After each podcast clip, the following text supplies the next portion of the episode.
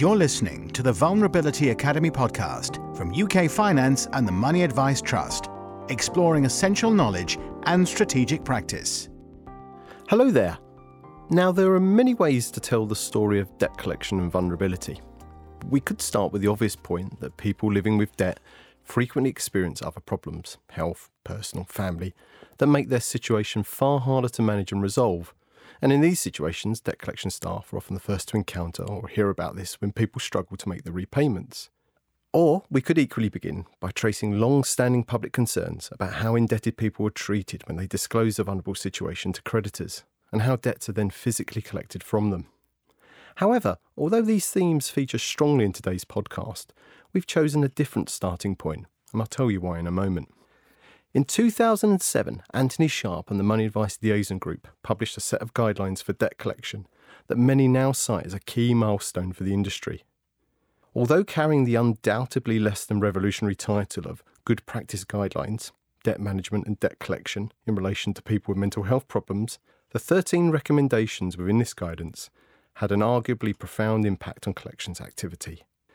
Giving birth to new tools such as the Debt and Mental Health Evidence Form, being cited and recited as best practice in trade association and regulatory codes, including important parts of the FCA's CONC guidelines, C7.2.3 if you're a CONC head, many still argue that the MAL guidance helped not only change collections practice on mental health, but also provided a vital template and catalyst for those who recognise the need to also look beyond mental health and to address the other forms of vulnerability and difficulty that customers were experiencing. Now, more than a decade later, and you'll hear many other milestones along this road, collections departments have undoubtedly changed. They're now frequently seen as the specialists in their own organisations when it comes to vulnerability, and also often where the vulnerability specialist team for a whole organisation is located or has grown from that location. But this all prompts our question for today. Even though change has happened, what practical difference has this all really made to the lives of people living with debt and those who are actually collecting debt from them? What progress has actually been achieved within the collections sector, and have some parts done better than others? And is it really the case, given the experience of those working in collections on vulnerability, that there isn't much more that collections can learn or be taught about vulnerability?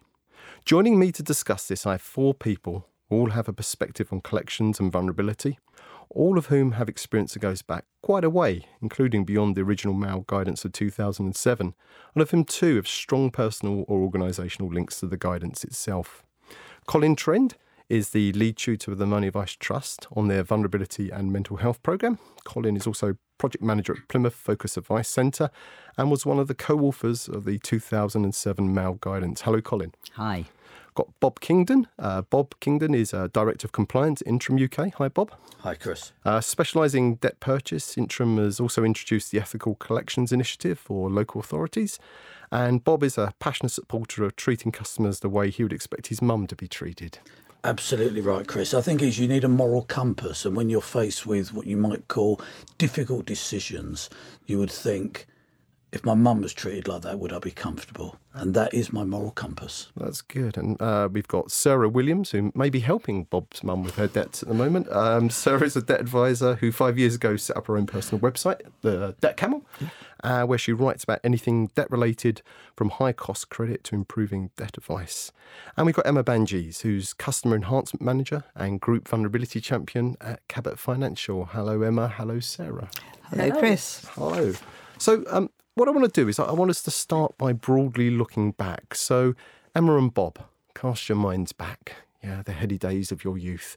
Can you tell us what debt collection was like at the end of the 1990s, the start of the 2000s? You know, thinking about vulnerability, what was different to the current approach and discussion that we're having now? I think the word I've written down here is unenlightened. And I think that's twofold. I think the industry itself was completely unenlightened. I think it was he who shouts loudest gets the biggest payment. But I also think customers were unenlightened in that they didn't truly understand why they felt the way they did. And I, I truly believe that it, it's changed so much, which we'll obviously talk about in a short while, is that when people felt awful, they didn't realise they had depression. It was a kind of um, Uh, it was the unseen and unspoken illness. Uh, yes, I think people people really didn't understand what was happening to them, and I think what's changed over the years is there's a greater public awareness. People are more uh, honest, and that's helped change the industry completely.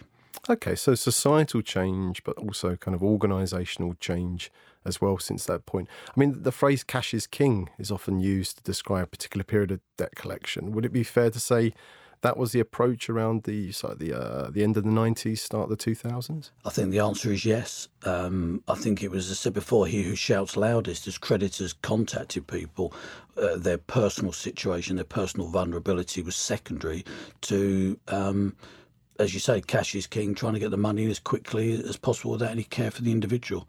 Um, and I think one of the things we'll talk about is what's changed. And I think probably the first thing that did change in the 90s was the Office of Fair Trading's debt collection guidance, which was probably the first document we ever read where a regulator stated this is how we think customers should be treated. And that, I think, started the radical shift in uh, in culture of treating people correctly. Emma, did you see things in a similar way to Bob? What was going on? Um, very much so. I think, you know, working um, at Cabot for the last 10 years and Cabot being now one of the leading largest debt purchases in the UK and having 20 years worth of experience, we've seen quite a significant transition of how customers should be treated which is really positive for me because I'll echo Bob's point. You know, from my point of view, nowadays there's a real keen interest in building you into customer design the elements of vulnerability. Um, but again, you know, I expect people to engage with our customers similar to Bob as, you know, how would you like your parents, your grand to be treated because we're all susceptible to that situation. I think the evolution of guidance that's out there, education, society, um, acceptance as well. Customers now um, have the right level of expectation that when they are making such disclosures, um, there's not that stigma as much as there used to be. Um, and and for us, the way that we see that today compared to what it was like before is we have a responsibility um, and really do believe in the responsibility to protect the financial well-being of those customers. Um, and there's a keen, a real keen desire nowadays, as maybe not so much focus you know, 10 years ago. Mm, so, Sarah and Colin, you know, uh, a unanimous perspective from Bob and Emma, things have changed. In, in your eyes as advisors, debt advisors, dealing, dealing with clients day in, day out, have you seen this shift? There certainly has been a huge shift in that if I'm making a phone call on behalf of a client who's with me who is vulnerable, I would expect to be reasonably treated. I wouldn't feel surprised when that client was reasonably treated. It is now what you would expect to happen. You can explain someone's situation, you can ask to be put through to the vulnerable customer team, you can make sensible offers and have a good conversation. Where I think I would disagree is that not all customers are actually getting to talk to a debt advisor and lots of people are still disengaged from the whole process because I think Bob used the word enlightened. P- people are still actually ashamed very often of the situation they're in, and they might think it's their fault, or even if they don't think it's their fault, they think there's nothing that can be done about it.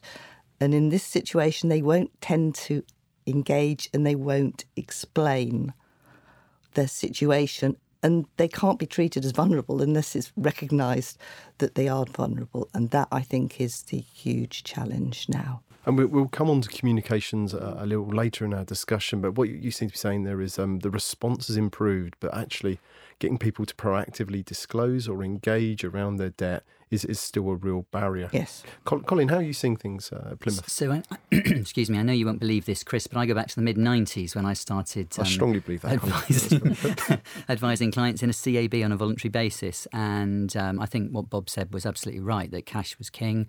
Um, people were intimidated, and, and to some degree, the more intimidation, the more the better the results. Um, and, and so there was this incredible disconnect between people, I mean, generally not just people in vulnerable circumstances as much as uh, those who worked or, or were administering the debt collection side. I think there's, there's just a wider aspect I'd like to make at this point as well, if you don't mind, because the podcasts obviously all connect with each other. It isn't just about vulnerability today. So we come across a drop curb that's taken place over the years as well, which was the introduction of the Common Financial Statement, now the Standard Financial Statement. So this is something that's been in, immensely um, useful um, for all customers. Um, but I think as a debt advisor, I would say it's it's hugely successful too for those in vulnerable situations, vulnerable circumstances. Um, and you can't ignore those factors. It's another key change, like the OFT debt collection guidance and, and other uh, materials as well. But that is a significant impact here in the, in the wider context. So we've had the OFT pointed out as a milestone that Bob mentioned. We've had the uh, Common Financial Statement, Standard Financial Statement. You've, um, Sarah and uh, Emma, other milestones along this journey. So, so we map it out. What, what stands out for you? I I think the FCA's treating customer fairly mantra is fundamental to how customers should be treated, and I think that is sinking into the culture. And uh, it's hard to pinpoint exactly what has changed, but it, it does result in a, a, very different approach to mm-hmm. people. Emma? I think from my point of view, I think yes, you know, over the years, a number of organisations have taken steps to heed to some of those principles set out by the FCA. And as you rightly said before, you know, the OFT was making good headway to a degree. I still think there are a number of organisations got a, a, fair way to go yet. Um, you know, for us, we partner with our clients in a number of different high street banks, etc. And I think, you know, from their point of view, they're very keen to make sure that they um, are building in to their model ways in which to detect that up front. Um, we see the back end of that. Um, and and you know, for me, it's about raising the awareness and education, um, right from you know people that are young, um, through school, etc. Is you know we're in a position where we're going to have to deal with what this looks like when it reaches a point where that's a little bit too late. And I think we all have a bit of a responsibility to make sure that we educate much earlier on. So, you know, if people who are adhering to the FCA principles, that's great. Um, but again, we can't just say that we are. Um, we've got to be able to demonstrate and evidence that we are and actually have a real desire to understand the value, be that commercially and morally, that actually you can get a good return if you work with people in the right way. Fantastic. Hold that thought about return. We'll come back to that. So, just before we, we move on, one thing that's definitely changed is the language uh, around collections. Um, we've had the introduction of the um, of the V word, vulnerability, that kind of came in from 2015. There's a, a, variety of expressions on people's faces here when I've said that.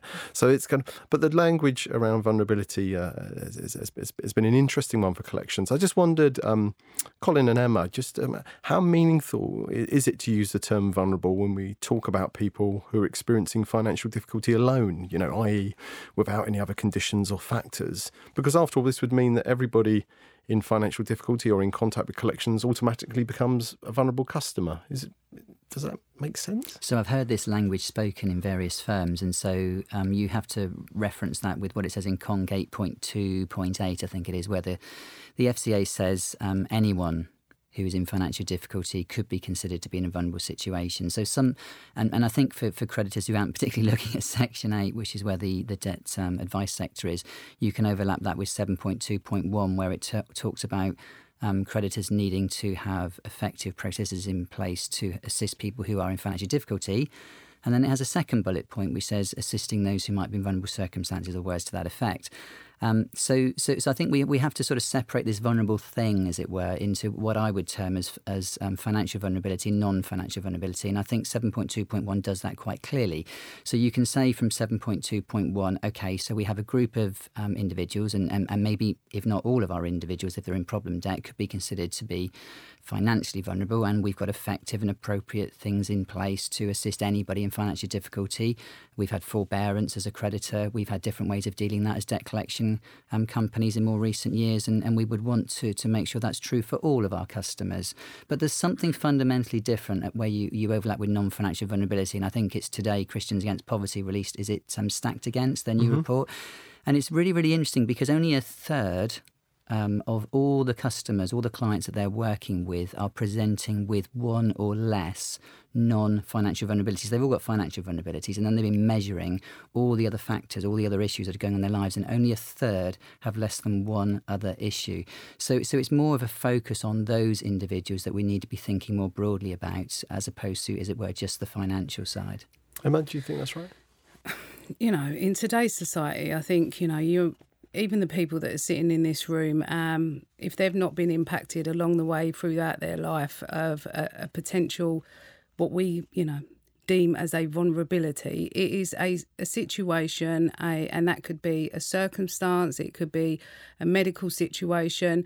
You go, you can go in and out of periods of vulnerability. So, you know, the, you know, just even in the term, the word vulnerability how that is perceived by somebody. You know, we don't use that language. It's understanding, you know, for the purposes of today and the, and this podcast, we'll reference it as vulnerabilities, but actually, life is challenging in today's society, and we have a duty to recognise where those challenges are. Quite frankly, and it can present itself in any shape or form along the way, and our responsibility is to identify that understand what's led them to fall into this situation. How does it impact you today? And what do we need to be mindful over the next coming months? And providing we build a decent rapport and speak to people in a civilized manner as how we would speak to our family, our friends, um, you know, we will get to the point of understanding what that person actually needs. And and that's that's the exciting stuff for us because you're encouraging to, you know, our point earlier, it's one thing to get somebody to a point where they're actually disclosing that information. The really exciting stuff is actually being able to identify that before it's needed to be disclosed. Um, and you will only ever get to that point by speaking to somebody in a very conversational manner where that person, you know, breaks down fears and barriers that they've built up, rightly or wrongly, in their head from previous experiences with other people. So, you know, it is not a badge that I would like anyone to be wearing. That, you know, you're never going to say to somebody, oh, do you feel vulnerable? You should be passed over. You know, it's just understand what's going on in that person's life and how you can support them and make sure that you have identified that and got them on the right journey. Excellent. And that's a really useful reminder when we look at policy documents um, to have things like the Christians Against Poverty examples, um, and to then when we read things like conc to bear in mind actually some of these categorizations are there to help us in policy but in practical terms you know we need to think in a, a different way. It was very impressive as also as well that colin was uh, reciting all those uh, conc references. He's not actually got conc in front of him. I suspect he's got it tattooed on his forearm somewhere. So um, let's drill down a little bit now to today's front line and kind of um, bob and emma I ask you to come back on this. I'm really interested in what you're seeing on the front line of collections activity at the moment. If we really drill down kind of what stands out at the moment, the types of vulnerable situations you're commonly seeing and hearing about? What are the trends and patterns? And have these really changed much over the years or they stayed fairly static?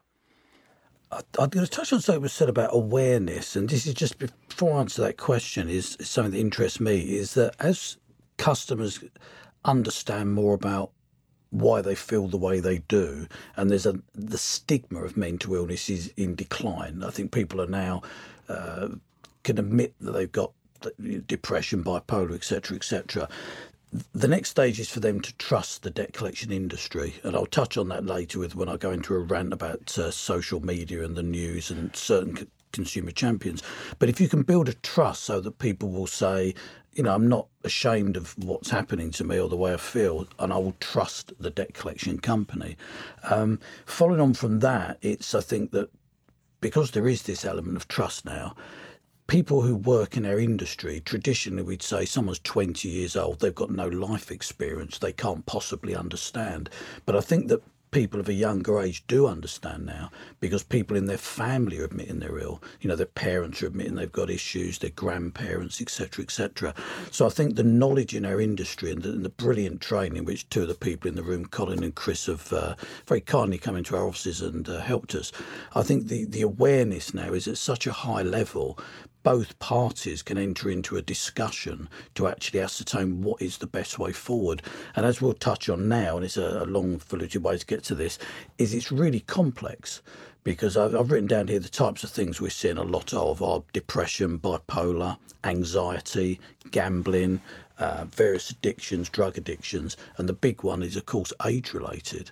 Uh, society is getting older. Um, and we're now seeing people who fall within our companies who owe debts are in their 70s and 80s. It's very unique. Um, and I, I, it's, it's, it's better, it's far better than it's ever been. Um, and it is that element of awareness and trust, etc. Um, but I think those are the main forms. I'd be interested in Emma's view on that. Before, so, with the older customers, just before we move on to Emma, what are you having to do differently? So we've we've talked about some of the things Emma was mentioning, keeping it simple, being human, connecting with people. Is there a need to take a different approach with different types of groups of vulnerable customers, or are you treating them in the same way? How, how are you getting to the bottom of this, Bob?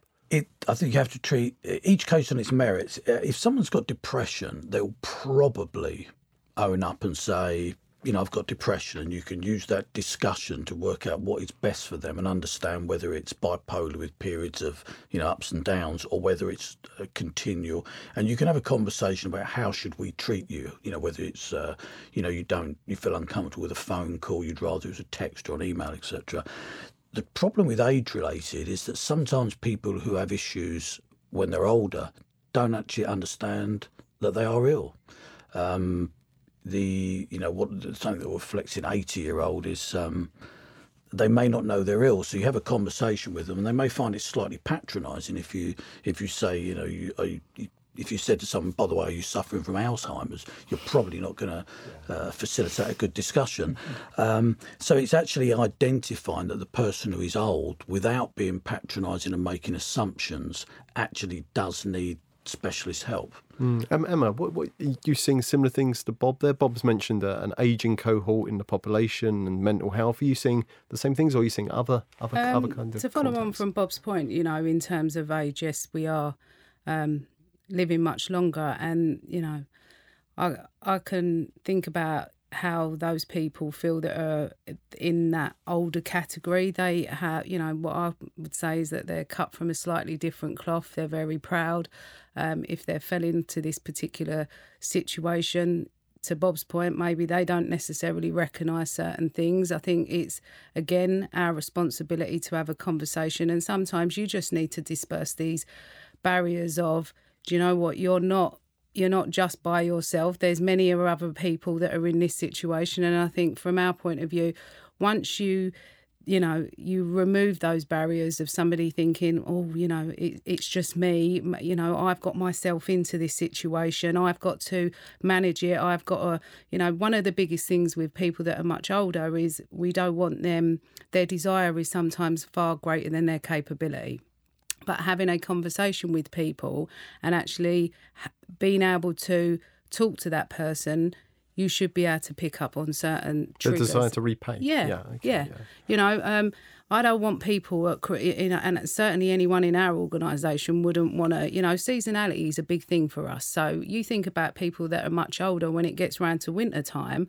You know, yes, okay, they may have a small premium that, that, that supports them in terms of their heating, etc. But I don't want people to feel that they have to continuously commit to their repayments if it's a bit colder at home or they need a little bit more extra money for certain other things. You know, you have to, as a uh, as a working in the recoveries, accept that you have to have that level of flexibility, and you will only understand what that flexibility or what's necessary in line with that is if you're actually asking those questions and making that person not feel like that they're they're an isolated case that there's many other people that are in that situation. So how are you assessing that need, Emma? How are you getting to the bottom of because at the start Bob was talking right at the start about well we used to look really at the situation of collections you know cash is king let's let's get that money now 20 years on you know mm-hmm. digging deeper into nuances how are you getting to those nuances practically though I think for us is and again you know it is just by talking. You you know we don't have a scripted call framework. We we have a conversation with people. To colin's point you know when you're conducting those affordability assessments using an sfs there's there's lots of things there that will highlight whether there is particular ways in people's spending patterns that would cause you a little bit concerned you know if it if you know food is one of the classic examples i i you know we you have you know spending guidelines etc that you will look at. And and they are simply that a guideline. Just you know people that have different type of medical dependencies will spend differently from somebody else. So i think for us going through that affordability assessment understanding having a conversation with somebody breaking down those barriers that you're an isolated case and there's many other people in today's society that you know is suffering in in a very similar sort of way and that we're here to help. It is that simple chris. There isn't you know there's no special thing that we have in our back pocket other than just treating people like they're people. And i think and having you know the want to understand what that person's going through, and that's how they will give you a lot of information. To come back to the other point in terms of what are we seeing new today, I mean, we worked together quite a, a number of years ago when we did the Bristol University research, and I think, you know, that informed our new 21 steps and, and, and that was great for us where we asked you know a number of our frontline staff to take part in a survey um, to really tell us exactly what that feels like in dealing with certain disclosures. And to no surprise two of the biggest things that came up was things like bereavement terminal illness. You know we've got to remember our frontline staff no matter how much training and how good that training is. They're not GPs. They don't understand every type of symptom, condition. Um, and this is where it's really important for, you know, us as an organisation. The trigger is a trigger, but it's the impact of the trigger and the potential risk of detriment that it causes. It could be any type of trigger. You know, to Bob's point, if somebody has depression, doesn't necessarily mean that we stigmatize that person and say you have depression so therefore you must need the support of our sensitive support team. Actually do you know what? No i don't. I'm managing it. I get up every day. I can go to work. I have the right level of medication. And our frontline staff are equipped through quite a robust training process to be able to identify that. And again with terminal illness Fantastic. So, how do you evaluate where collections are sitting on this, Sarah? Kind of, you know, how, how do you see things? Well, as to what's been mm. changing, um, it's hard to tell what is actually changing underneath and what we're just looking for more. So, I mean, I certainly I think we're seeing a lot more gambling as a problem. And I think that's not just because we're looking more, I think it is actually an increasing problem with particularly online gambling. Um, financial abuse, I think has always been there, but we are actually looking for it more nowadays. So we, we tend to I- identify um, that as more. One of the big problems from five, eight years ago is the extent to which people's disposable income is under pressure and the extent to which a lot of people's lives are much more uncertain with um, less certain work patterns, more erratic incomes, and the freezing of the benefits and withdrawals of other benefits. So, those have created an environment where life just generally feels a lot more uncertain, even if you don't have mental health problems to start with. But one thing I've sort of felt listening to um, Emma and Bob is that it sounds like somebody's got a mental health problem and it's affecting their debts, but actually it's a two way factor. The debts themselves are affecting somebody's mental health. So when we're talking about whether somebody is financially vulnerable or vulnerable in other ways, there's it's often interlinked and that just having financial pressure causes you to make often hasty decisions, bad decisions, and they can spiral and get out of control. And I don't disagree with that, Sarah. You know, um, from our point of view, we understand. You know, we we was at a a members conference that I alluded to when we sort of first met again, you know, and the National Audit Office had presented one of their reports on tackling problem debt. And the strain that that's putting on, you know, local authorities or it's putting on the National Health Service. So you're absolutely right. You know, they they come in tandem. You know, if if you have a um, a financial problem, then it's going to lead to some sort of stress levels increasing, which is then going to be exasperated by your family setup. So. Mm. This is where you know they're not just one isolated thing. They will, they can be a multiple, mm. multitude of different triggers. Colin, So there's many things you could follow up there. Let me just put it in context again. So I, I might get this the wrong way around. So hopefully these two organisations will forgive me. But my understanding is if you talk to Step Change or you talk to the Money Advice Service, they will say. on average, the uh, average person that owes or has problem debts has either seven or eight different creditors. Okay, so so when we look at it as a creditor or from a creditor's perspective, you're looking at one tiny bit of a jigsaw. Um, we have an advantage if, if there is such a thing in the advice sector that we're, we're looking at all those seven or eight different um, different creditors on average. So so our our customers, our clients have very different experiences with many of those. I, th- I think we can't understate um, enough the significant change that's taken place within the FCA regulated sector. Um, but actually, and, and, indeed, we could say the, the, the likes of some of the utilities where Ofgem have followed in a, in a similar angle. You, you cannot understate the, the change that's taken place. But there are some real dinosaurs out there still. Um, and the government sector in particular is a problem. Um, and so you have to bear in mind that, that, the sort of thing that happens when we talk to our clients, that, that, you know when we when we dig into their stories, it'll be it'll go along these lines. I took this really horrific call from someone who was a bailiff to do, uh, trying to get my council tax.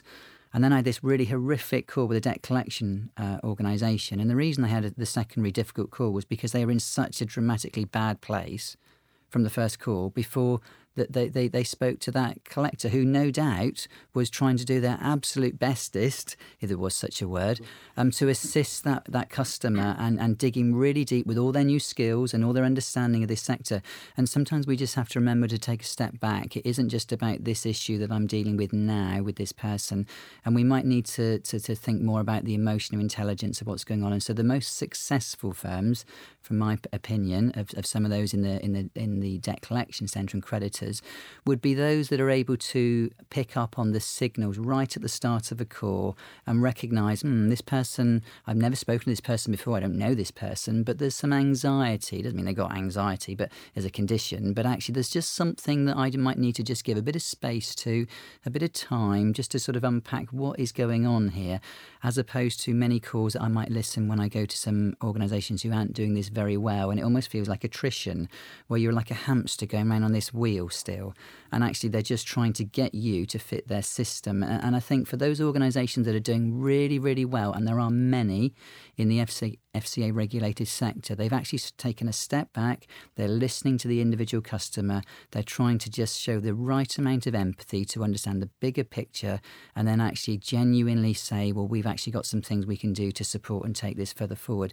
But whatever we do as a debt collection organisation or creditor in that sector, we have to remember there is a bigger picture. And so it's going to be a rocky road. Just because it's worked out well for us today in this context, we have to bear in mind that there might be another day when they got another uh, letter or difficult conversation with someone who knocked at their door who said something completely different. Um, I had someone who was Polish at the advice centre uh, just last week, and um, it was in, in the context of council tax. Um, they were paying £25 a fortnight to this bailiff. We rang up the council, established there was no debt. The, the council agreed to look into it. They failed to do so, but they did say that the customer could stop making any payments while they looked into it. So, because the council failed to look into it and address it, the bailiff started contacting them, which resulted in lots of red letters threatening prison. I mean, it's an utter disgrace, but that's the context that sometimes we have to bear in mind that, that, you know, people don't know which way to turn. So, years ago, in the good old days, it wasn't quite so good, of course, what would have happened is he that shouted the loudest got the money. Now we're trying really hard. We've, we've seen this bar that's been raised quite dramatically across the FCA regulated sector. So just back to our six, sorry, seven or eight different creditors, probably five or six of those are working to a really good standard. But there's still one or two in the mix where it's going badly wrong for those people and they feel intimidated just as they did before.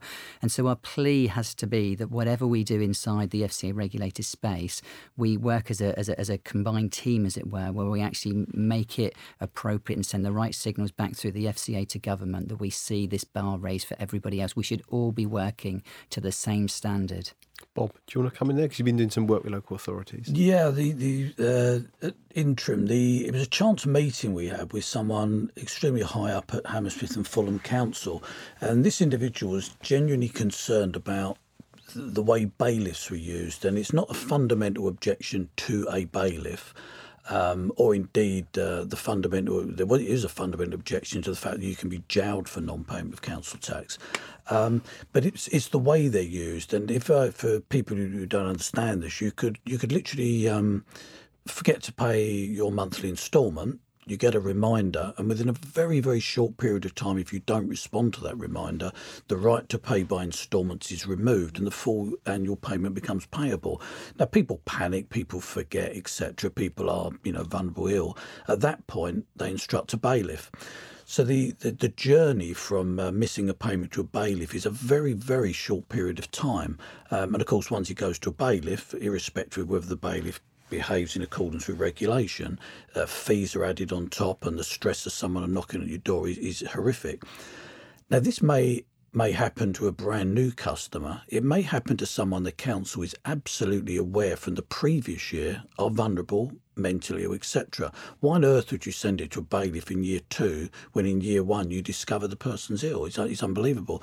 So what we, we've done is we've got a project with Hammersmith where we're saying instead of instructing a bailiff, why don't you give the account, give the customer to us, and we would do these really clever things that the councils are unable to do.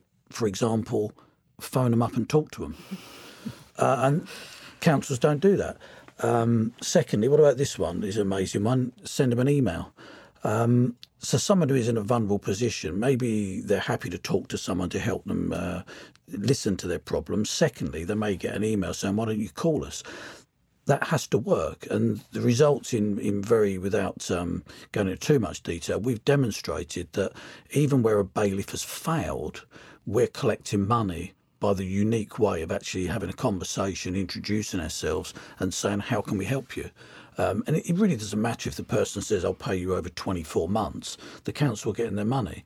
Um, the councils currently have this focus, it has to be paid by the end of the financial mm. year. And if you can't pay it by the financial end of the year, you're a bad person, and we're going to send the chaps around to knock on your door and add a substantial amount of fees. And we've demonstrated it with Hammersmith, and we're now taking on other councils, Slough, Birmingham, etc. And there's no magic wand to do it, it is communication. Um, and most people want to pay their debts. The vast majority do. And if someone phones up and explains, yes, you know, we know you're in financial difficulty, you know, you can pay by instalments. We don't care that it's not going to be paid by uh, the end of March. We'll let you have more time. It, it helps them enormously, you know, their mental state they're in. It's kind of relief. And they do pay. Mm-hmm. So why not treat people with respect? Do you want to come in there, Sarah? Yeah, I mean, Colin mentioned at the start that um, the Common Financial Statement was uh, a huge milestone, and that and um, the standard financial statement that's replaced it. If a creditor will pay attention to that, it is just a huge step forward because you can have a genuine conversation about how much a customer can afford without the artificial you've got to pay it in the current financial year. And that is really important outside of the um, so outside of the Consumer Credit Act stuff, when you've got bills, utility bills, water bills, council tax bills, it can be a really difficult problem for the customer to understand that they have to be paying the current year's bill plus money towards the arrears. And that's made worse when the previous bills are divided up by uh, financial years as well. So you can easily have somebody who's got the current year's water bill and three pre- three financial years worth of debts. One of which has been passed to a debt collector, and they're supposed to have a conversation with the debt collector, and they, they say, "Oh yeah, well I could pay this much towards it," and you say, "No, you can't because you've got your current bill and you've got the other two years, which don't seem to have been passed to the debt collector for reasons which you can't understand. Um, so it is the billing is confusing. They're with different people. And the concept of trying to keep up to date with the current bills is actually quite different from, um, you know, credit cards and, and loans and things, which, which are much simpler to deal with. So we do need a much better understanding. We need to be talking to the people. We need simpler billing, and we need to be able to get rid of the artificial nature of dividing things up into financial years. Mm-hmm. We've we've had a listener question just to prove we've got listeners. It's kind of a from Sarah Sargent, and um, Sarah's asking. Um, she's saying, uh, to paraphrase it, debt collection firms know much more about vulnerability than they did uh, a decade a decade ago. But does this knowledge mean they're now less likely to write off certain types of debt because they have a far better understanding of the course of the condition or the situation that someone's going through? So write-offs, do they, do they still happen? Absolutely, they do. Um, I, you know, especially for I can vouch. You know, I will regularly look at um, requests for write-offs. I think you know this is a whole whole subject that you can we can start exploring in the sense of you know I'm I'm dealing with other parties that the money advice services etc to understand who's you know domestic domestic abuse and um, economic abuse and things such as that are legacies that people are actually contending with. And when they you know they're not impacted they're impacted today by something that happened many years ago. Um, and when I had a conversation with them and said, look, you know, when you're engaging with a creditor and we have to feel confident and reassured that you're working in the best interests of that individual because they're coming to you for support and for guidance. Um, so when you write into a creditor and ask for that, and to my point earlier, yes, we will have a look. If that is the right treatment and we cannot see any potential change for the future for that individual, then, you know, listening to previous podcasts, you're absolutely right. You cannot keep holding a customer if that's not the right outcome for that individual. Um, what we also and I'd like people to bear in mind is we have to be fair and consistent. So we talk about the old days of who shouts the loudest. It isn't about that. We have to judge each and each individual on their own circumstances and what the right treatment is for them. And as, as a as I'm sure Bob will, or as a debt, working in the debt recovery, as Bob will agree, we have a whole host of different tools that are available to us. We have the benefit through understanding the standard financial statement. We have the ability to, you know, set up sustainable and affordable repayment plans for that person and review them periodically not in a set time frame but that is bespoke to that individual's needs um, that we can we can extend over a much longer period of time. Um, so from our point of view does it necessarily mean that we have to write that off? No. Does it mean yes, we will write that off if there, you know, there's absolutely no other course of action that is in the best interest of that individual. Colin, write off. so they. Uh... I mean, I think this whole thing's been quite a journey for, for many organisations. So, you know, starting, um, going back to the MALG days, really, you'd go round to firms and, and you'd have a conversation about vulnerability or mental health specifically. And what would happen is that you'd sort of get these raised eyebrows and like, oh, yeah, I sort of, I, I can understand these, these people exist, but we don't have any of them here. Um, and then it sort of went to the other extreme where anybody who rang up with any mental health condition, oh my goodness, we better write the whole lot off because we haven't got a clue what to do with it. Um, and I think there is a maturing, and I think this is really positive and really important so that we get to where Emma's just talked about, where we actually weigh things on an individual basis. So we don't say everybody that's got bipolar, this is what happens, or everybody that's got anxiety, this is what happens, or any other vulnerable situation for that matter. We actually look at it on a case by case basis um, and make what I hope is then an informed decision. Mm, Sarah, you want to come? In? I agree with that. But I would say that I think as debt advisors, we are too quick to settle for token payments mm. um, in a situation where we absolutely know nothing is going to have changed in a year's time or five years' time, and that we actually should be quicker to ask in those situations to make the case for a write off or to say, let's have a review. And if it is still the same, mm. six months' time or 12 months' time, will you then consider a write off? I think you're absolutely right, Sarah. You know, we we respect that we have to have a lot of trust in you uh, you know citizens advice bureau anybody who's representing who working on the best interests of that customer. So when you come to an organization you know token payments token payments are simply something that should be a short-term solution. This is not a solution you know a pound a month is not something you know for us at cabot we honestly, we put the customer at the heart of what we do. It is not it, our our aim is to support that customer to become debt free as quick as possible within their means. One pound a month on something that you know even at £500, it is never likely to get paid off. So we have to work out what the right solution is for that person. Now, it may be just for a short term that that is what's needed. Um, but again, long term, we need to be reviewing those individuals and going, is this really the in the best interest of you and our organisation? Mm, and, and I think, sorry, Chris, I think the um, the debt advice sector's had to amend and change and, and, and learn as well. So again, there'll be another drop curb that we could talk about at this point. So in England and Wales, that would be the debt relief orders. In Scotland, no doubt, it's the debt arrangement scheme, whereby we don't necessarily ask for some of those things. We might just deal with the crisis by putting something possibly in the short term arrangement with token payments and actually behind it, then make sure we, we do the credit reference checks, get all the information and put it through a debt relief order. So I think sometimes there are some simpler answers for a bigger picture than, again, just the one that you might be looking at. Yeah, mm-hmm. No, we, we, we've got a uh, the issue of communication comes up quite a lot. We've had some um, you don't won't believe this, more listener questions on communication and collections. So, um, Lee Healy, um, who we all know from Income Max, and Vanessa Northam from Tully have both asked about uh, communication channels, routes into collections. Uh, Lee, in particular, said um, Should all creditors be made to have an email channel for people to contact when they're in arrears? Um, he, I noticed this week on a case how difficult it actually is to try and contact a creditor and send information. Having email would make it easier for people to deal with these issues out of hours after work.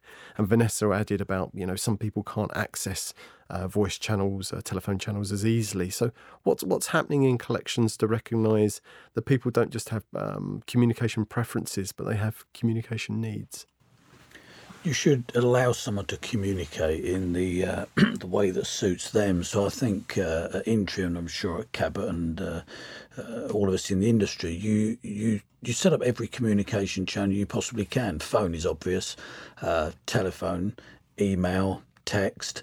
Uh, we've introduced chatbot recently where you can go online and uh, have a conversation, which initially is with a uh, with a pre-programmed, uh, very very sensible machine, which can give obvious answers to obvious questions. And if if the the need is slightly greater, it will go through to a human.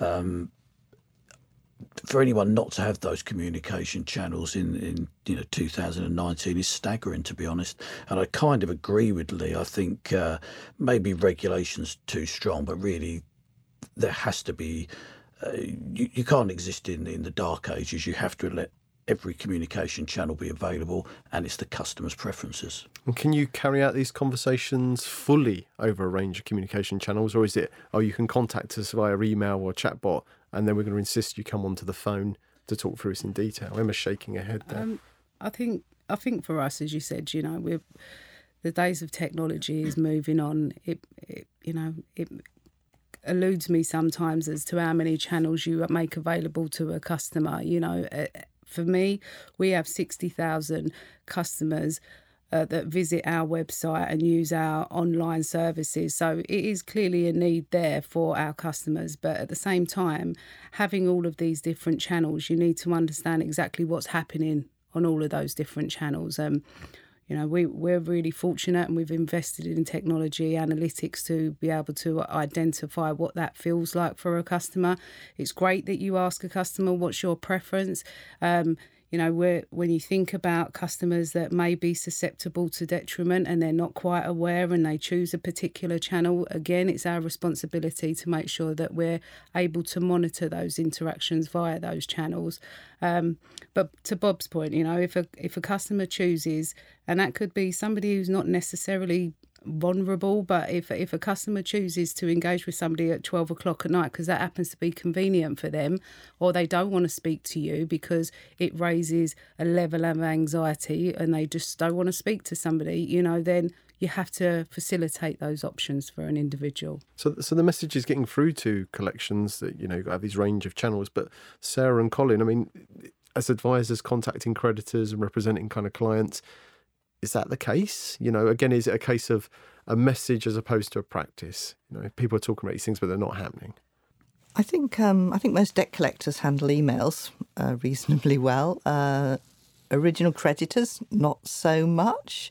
Um, certainly, um, some of the mobile phone companies, you can't put in complaints by emails, or the catalogue companies, you can't put in complaints or ask questions by emails you're forced to either go through a secure form, which is quite restrictive, um, or, or what they want to, to phone up customer services, which can be inconvenient if people are at work, or people just don't want to do it because they are anxious about the process. They don't feel they'll be in control of it. They want a record of what has actually been said. Emails can answer a lot of these questions. I said I don't think it's actually a problem for the debt collectors, um, but it certainly is for some original creditors. So I, I take a little bit of an issue with the question. I'll explain why in a second. But um, I completely agree with Bob that you cannot regulate over these issues. It, it just seems absurd to, you know, when we say thou shalt have an email available, I mean, that just seems ridiculous. surely it's got to be much deeper. It comes down to culture and it comes back to what Emma was saying. It's like, how can I have a conversation with somebody? And if that person chooses its email, great, I'm happy with email. If they want to talk to me on their mobile, great, I'll talk to you on your mobile, etc., etc., etc. So what we do at the Advice Centre, I'm sure other firms would do exactly the same when we see somebody, and, and, and you just have to bear in mind that many of our um, clients that we see are what we might call the high hanging fruit on the, on the vulnerability tree. So it's really, really important to have as many active possible contact points. Why? Because we might talk to someone over the phone, we might they might come in and see us, and then suddenly their depression gets so challenging for them they're not picking up the phone and they they're missing all the appointments. So what do we want? We want an email perhaps that we can fall back on and just keep contact with that person. And if they want to email us at 12 at night because they can't face talking even to us, that's fine with me as long as we can keep some contact and do the things we need to do. And then guess what? They stop emailing and they give us a call and say, actually, I'm feeling a bit better now. Can I come in and see you? And we'll say, of course you can come in and see us.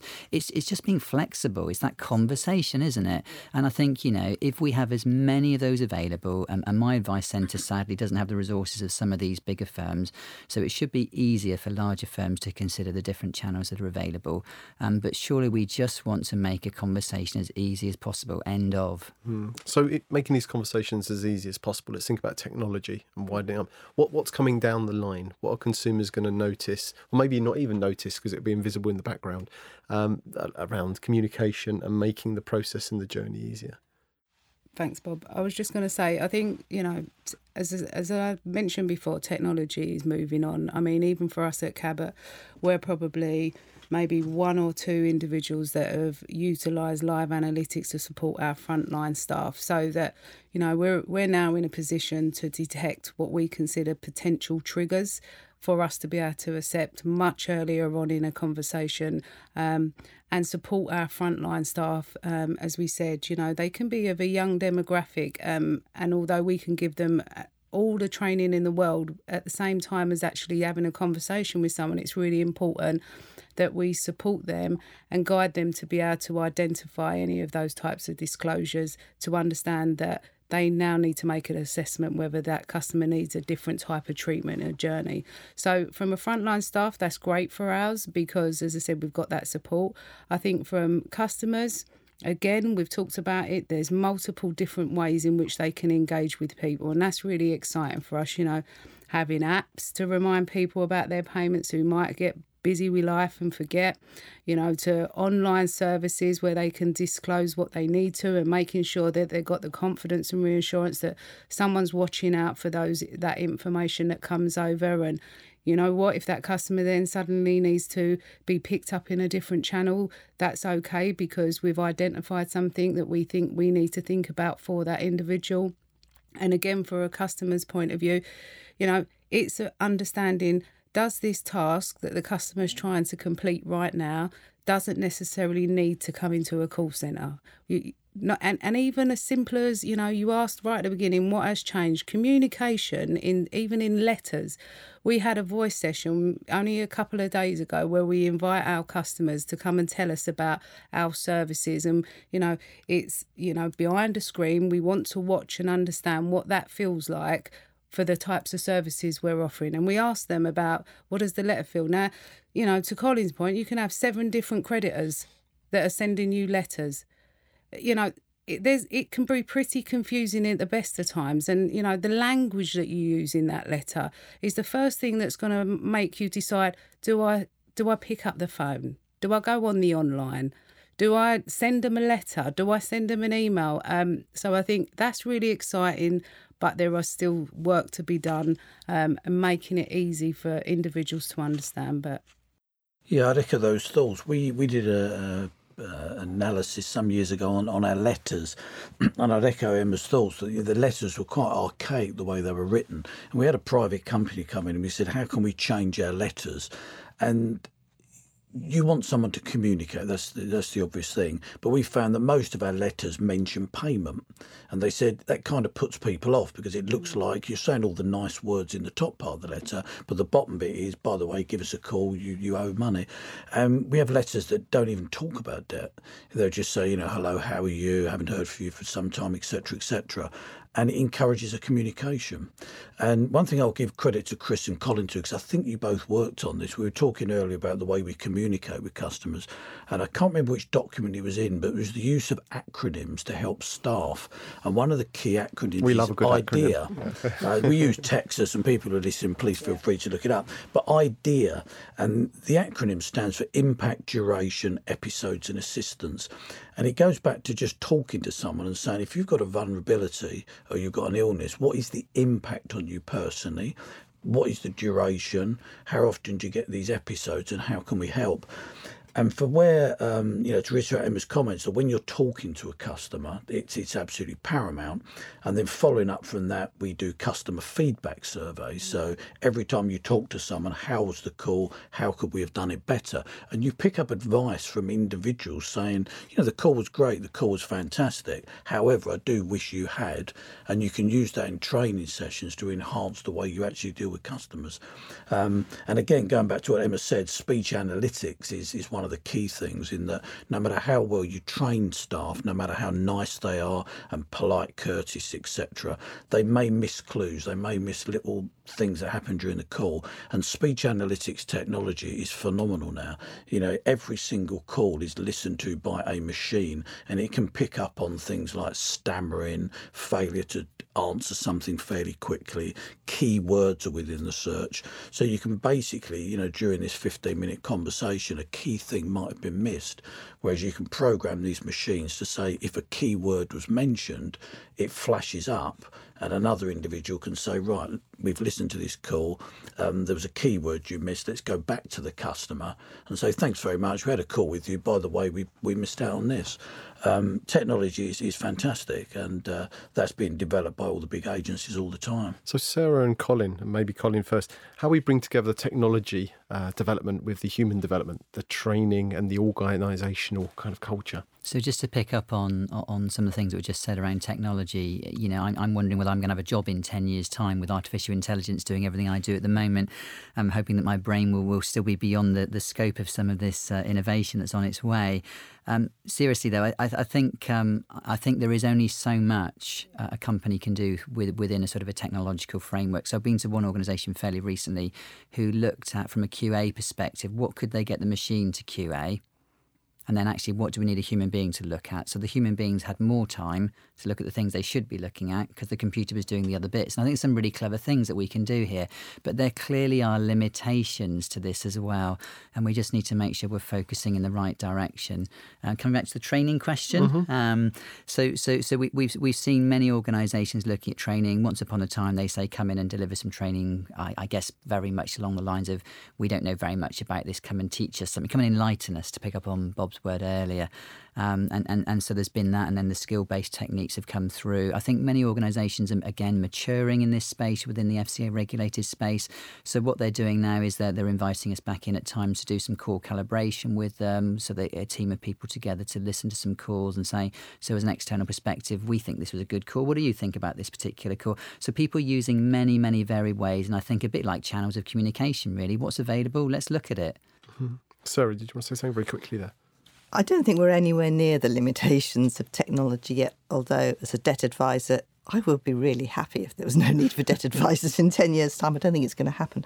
Um, but one thing technology can help with is possibly open banking, helping us to produce income and expenditure, a first cut of an income and expenditure much quicker, giving the debt advisor more chance to work on the human interaction side, and also then the possibility, if we can solve the privacy issues, of sharing that across different companies, so the same customer doesn't have to do the same income and expenditure statement with seven or eight creditors. Fantastic. I'm going to squeeze in one last question and then kind of round us up. So answer very, very briefly. I'm going to put it to Bob and to Emma, and maybe Colin and Sarah can comment on it. This is from uh, Martha Lawton, who runs the Squanderlust podcast. So we've got a podcast to podcast connection here. Um, what do the panelists think of media representations of debt collection and debt collectors' uh, powers? How is that affecting interactions with vulnerable customers? Oh, I'm going to get on my soapbox now. Make it 30 seconds, Bob. I think it's terrible. And I tell you what it is they tar us all with the same brush and it makes people scared. If you are sitting indoors and certain media champions who I know mean well, and we won't mention who, will basically say these people are terrible, they're evil, they're awful, and then the media taught us, the debt collection industry, and with the worst cases of bailiffs. If people started saying you can trust debt collection companies, pick up the phone, talk to them, it would make life a lot easier for both parties and put people's mind at rest. Don't scare the public. Emma, quickly. Absolutely, I think we we can take responsibility from influencing the media. We, it's about so everybody has access to the internet, and we will put out there legitimate, honest feedback from our customers who have had our service, and that's all they need to listen to.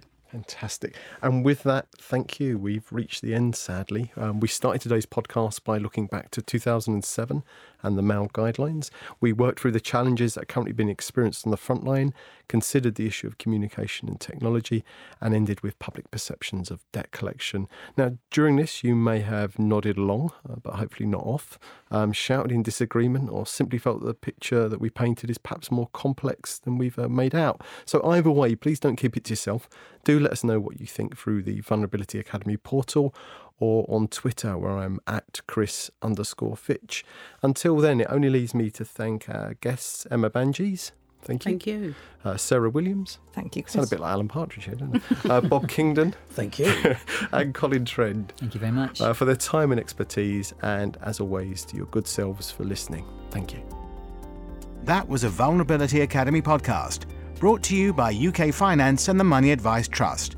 For more information, visit ukfinance.org.uk and moneyadvicetrust.org/vulnerability. Produced by the Podcast Company.